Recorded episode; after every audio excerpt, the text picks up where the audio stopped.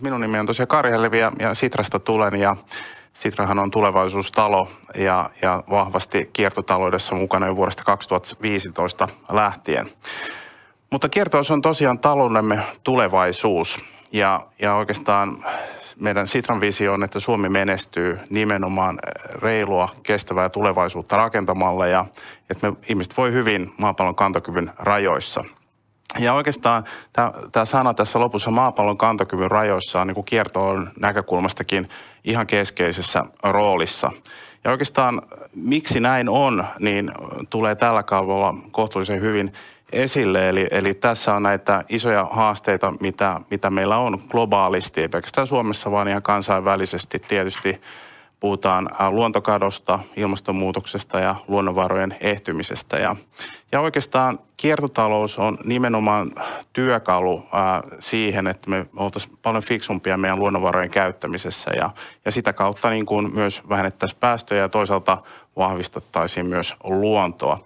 Eli, eli siinä mielessä ei ihme, että kiertotalous on noussut, noussut niin merkittävään asemaan niin Suomessa kuin kansainvälisestikin.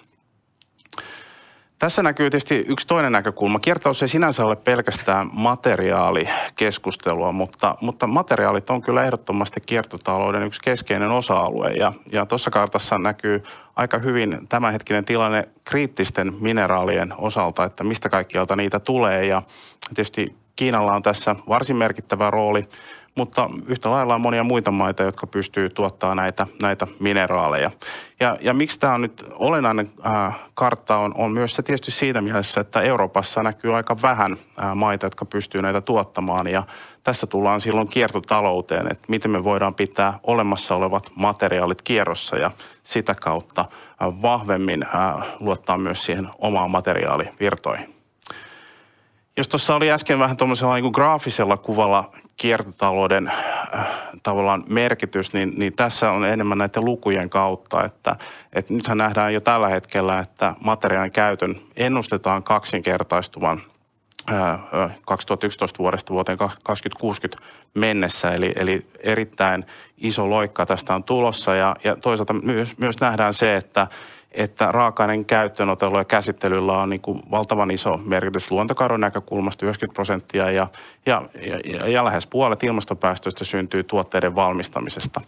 Eli oikeastaan näiden asioiden parissa itsekin työskentelen, ja, ja tota, Sitrassa katsotaan varsin tarkkaan sitä, että miten me voitaisiin näitä asioita ratkoa. Mutta kiertotalous, vaikka aloitikin niistä materiaaleista, niin, niin kyllä me nähdään kuitenkin, että se on erityisesti talousmalli ja, ja nimenomaan sellainen, joka puuttuu näihin juurisyihin, mistä juuri äsken puhuin. Ja, ja tavallaan siinä mielessä kysymys ei ole pelkästään kierrätyksestä, joka aika usein tulee esille, vaan ennen kaikkea siitä, että miten meidän talous on rakennettu kokonaisuudessaan. Ja oikeastaan se ideahan tässä on se, että, että kun me siirrytään enemmän kiertotalouteen, niin me ei vaan tuputeta tavaroita markkinoille, vaan me tosiaan hyödynnetään tuotteiden ja materiaalien arvo mahdollisimman pitkään. Ja, ja, ja ehkä ennen kaikkea se, että myös se kulutuskin muuttuu, että me siirrytään enemmän omistamisesta palveluiden käyttämiseen, joka on meille varmasti jokaiselle tottu, tuttua jollain tavalla jo tällä hetkellä –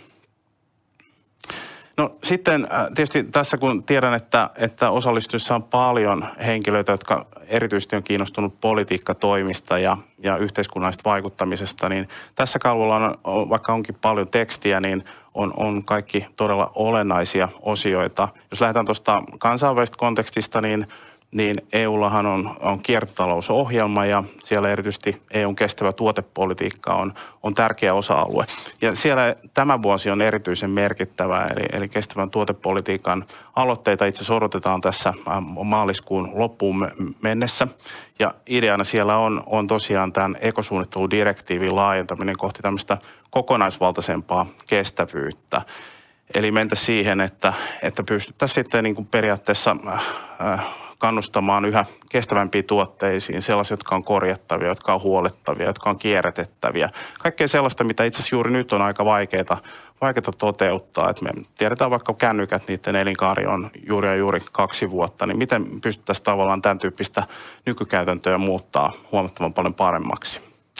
No Suomi ei sinänsä ole tässä mitenkään jäänyt jälkeen, että itse asiassa Suomi on ollut varsin, varsin tota edelläkävijä kiertotaloudessa ja, ja itse asiassa viime vuonna äh, valtionhallinnon puolelta tuli uusi periaatepäätös kiertotalouden osalta ja tässä on erittäin kunnianhimoisia tavoitteita vuodelle 2035 mennessä. Ja ideana se, että asetetaan tietyt rajat äh, luonnonvarojen käyt, käytölle. Ja toisaalta sitten taas, että, että selvästi tavoitteita on, on resurssien tuottavuuteen ja materiaalin kiertoasteen. Ajatuksena, että ne kaksinkertaisi vuoteen 2035 mennessä vuoden 2015 tilanteesta. Toki siellä on paljon muutakin, mutta tämä on siinä mielessä kiinnostavaa, että kansainvälistikin on, on vielä vähän maita, jotka on asettanut tämän tyyppisiä tavoitteita. No sitten myös liiketoiminta tietysti on, on tärkeässä roolissa ja tänään varmasti kuullaan paljon, paljon kiinnostavia esimerkkejä siitä, että miten kiertoista voidaan tehdä bisnistä. Eurooppa on ehdottomasti edelläkävijä kiertotaloudessa, ei pelkästään tämän regulaation ja, ja ohjauskeinojen osalta, vaan ylipäätänsä markkina kiertotalouden osalta Euroopassa on hyvinkin merkittävä. Ja, ja, ja toisaalta taas sitten se, että että tässähän on kiertotalouden bisnesmaileilla, Sitrakin on niitä tutkinut, niin, niin niillä on niin kuin merkittäviä mahdollisuuksia saada säästöjä hiilijalan jälkeen. Ja esimerkiksi teknologiateollisuus on, on selvittänyt omien jäsenyritystensä osalta kiertotalouden merkittävyyttä ja, ja, ja siellä näkyy myös tämä sama trendi, että, että vientiteollisuudessa on vahvaa panostusta. Eikä pelkästään niin kuin sen bisnesnäkökulman, vaan, vaan siellä on myös tutkittu tätä osaamisen merkitystä ja, ja ennen kaikkea sitä, että ilmasto, kiertotalous, luonnon monimuotoisuus, osaamista tarvitaan yrityksissä yhä enemmän. No tietysti ehkä, ehkä kun kiertot on seurannut nyt jo jonkun aikaa tässä, niin, niin tota, kyllä me nähdään, että, että kiertotalouden rooli on koko ajan vahvistunut. Ja, ja se tulee tietysti tästä, mistä aloitinkin, että näistä ilmastokriisin ja luontokadon näkökulmista. Tuossa oli esimerkiksi Hesarissa tässä hiljattain oli, oli nuorisobarometri vuodet 2021 ja sen tuloksia. Ja siellä esimerkiksi nuorten osalta niin yli 90 prosenttia oli sitä mieltä, että tuotannon ja kulutuksen niin kuin muutoksia tarvitaan. Et, et kyllä se muutos lähtee vähintäänkin sieltä nuorimmista ikäluokista, mutta samaan aikaan me nähdään jo tällä hetkellä – että minkälaisia haasteita toimitusketjulla on ja, ja huoltovarmuuden kysymyksiä, omavaraisuuteen liittyviä kysymyksiä on, on ilmassa. Niin siinä mielessä tämmöistä kriisin kestävyyttäkin kiertotalous voi tuoda, kun, kun niitä kierrätysmateriaaleja ja, ja korrettuja tuotteita on, on saatavilla. Ja tietysti tämä, että EUn regulaatio ohjaa markkinoiden kehittämiseen, niin on keskeisessä roolissa. Mutta onhan näitä esimerkkejäkin sitten erityyppisiä jo tällä hetkellä kiinnostavista yrityksistä. Tuohon on listattu tuohon kalvolle muutama tämmöinen nopeankin kasvun yritys, Swappia, joka, joka tosiaan korjaa Applen puhelimia ja myöntää niille sitten takuun, niin on kasvanut erittäin nopeasti näinä viimeisinä vuosina. Tai Relax Solutions, joka taas sitten optimoi toimitusketjuja ja toimitusketjujen optimoinnin sisällä pystyy sitten ruokahävikkiä vähentämään merkittävästi. Tai fiksuruoka.fi, joka tuo hävikkiruoan kotiovelle fiksusti verkkokaupan kautta ja edullisesti, niin, nämä on niitä viime aikojen kiinnostavia keissejä, joita mekin seurataan varsin tarkasti. Jos teitä kiinnostaa tarkemmin käydä näitä Sitran esimerkkejä läpi, niin, niin me ollaan tosiaan vuodesta 2017 asti pidetty tämmöistä kiertolan kiinnostavimmat listaa ja nyt tuossa 2021 elokuussa päivitettiin sitten viimeisin lista ja sieltä löytyy semmoinen reilu 40 niin kuin tämän hetken kiinnostavimmat yritystä sitten näissä eri, eri liiketoimintakategorioissa. Ja tämä on ollut erittäin suosittu lista ja, ja sitä käydään katsomassa todella paljon. No mutta jos tässä oli joitain tällaisia tota, positiivisia askeleita, niin, niin on toki todettava, että, että emme todellakaan Suomessa vielä ole maalissa tämän kiertotalouden osalta. On sanottava, että Suomessahan edelleen jätettä syntyy merkittävästi. Jätteiden määrä nyt suoranaisesti ei ole vielä vähentynyt, eli, eli siinä mielessä – edetään varsin lineaarista talousmallia edelleen, mutta hyvä puoli on, on tietysti se, että näiden myös strategisten ohjelmien kautta ja tiekarttojen kautta tähän on niin kuin havattu, havahduttu ja, ja, pyritty tätä toimintaa suuntaamaan eri tavalla. Ja sitä kautta myös sitten tietysti on kiinnostavaa ollut nähdä, että innovaatioihin on satsattu ja, ja on saatu kannattavaa liiketoimintaa. Mutta esimerkiksi niin kuin opetuskenttä, jossa tätä osaamista nimenomaan tulee myös tulevaisuudessa, niin olisi vielä tärkeämpää, että kiertotalous olisi integroitu ää, tota, kiinteästi osaksi tätä opetus- ja koulutuskenttää. Ja ehkä semmoisena tietynlaisena niin kuin havaintona myös yrityskentän osalta, niin tämä luonnon monimuotoisuus, niin, niin se ei tällä hetkellä vielä resonoi yrityksiä ihan riittävän paljon – ei, ei lainkaan samalla tasolla kuin ilmastotoimet. Ja tämä on varmasti semmoinen kenttä, joka tarjoaa myös jatkossa liiketoimintamahdollisuuksia ja sitä kannattaa seurata varsin tarkasti.